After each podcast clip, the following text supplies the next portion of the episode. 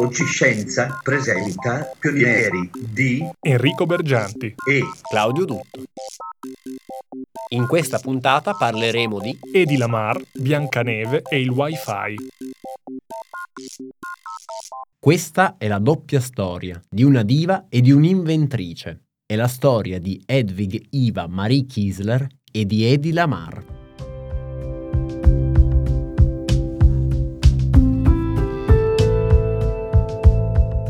Hedwig Eva Marie Kiesler nasce a Vienna nel 1914, figlia di un banchiere di origine ebraica e di una pianista ungherese.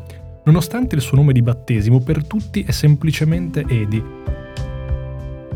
Quando nasce, il suo paese si sta imbarcando nella Prima Guerra Mondiale, un conflitto che macchia l'Europa di sangue e che segna la fine dell'impero austro-ungarico, ridimensionando l'importanza di Vienna e di tutta l'Austria nelle gerarchie politiche del Novecento.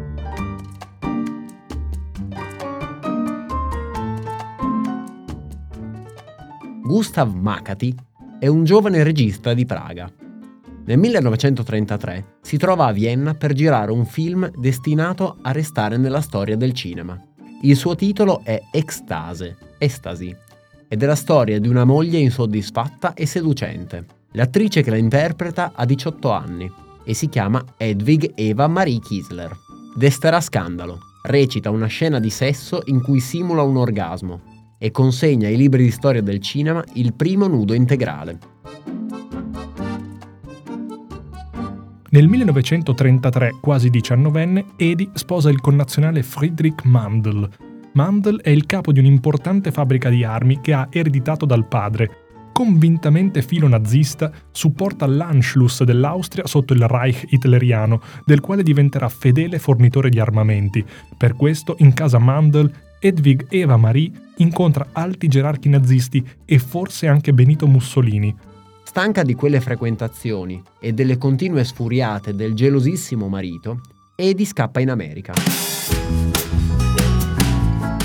Deve cambiare nome perché i nomi tedeschi non riscuotono molto successo e si ispira a una delle dive più note dell'epoca, Barbara Lamar. Nasce così Edi Lamar. Edi ha una passione per la tecnologia e come hobby costruisce oggetti. Inventa un nuovo tipo di semaforo, lavora all'aerodinamica della flotta di aerei del fidanzato Howard Hughes e inventa una pasticca per rendere l'acqua gassata. Insieme all'amico George Antail, musicista e inventore, lavora un brevetto in ambito militare. Siamo nel 1942 ed Eddie Lamar ha trovato a Hollywood una nuova casa. Ormai una delle attrici più celebri, famose e ricercate del mondo.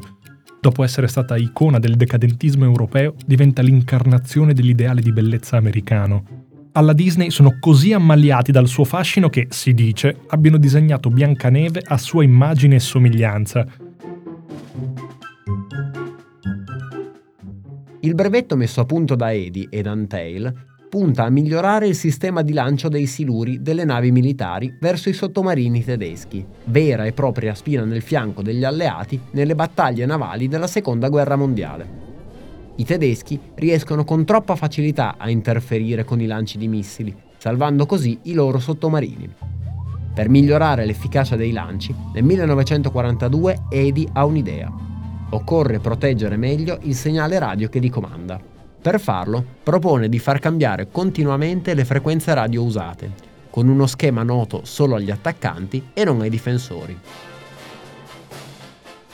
Adattando un lavoro sulla sincronizzazione di 16 pianoforti, Antail aiuta Edi a mettere in pratica l'idea e a sincronizzare i salti di frequenza del trasmettitore, posto su un aereo, e le risposte del ricevitore, posto sul missile. Il riferimento ai pianoforti non è casuale, il sistema di Edi Lamar usa 88 frequenze, 88 come i tasti del pianoforte.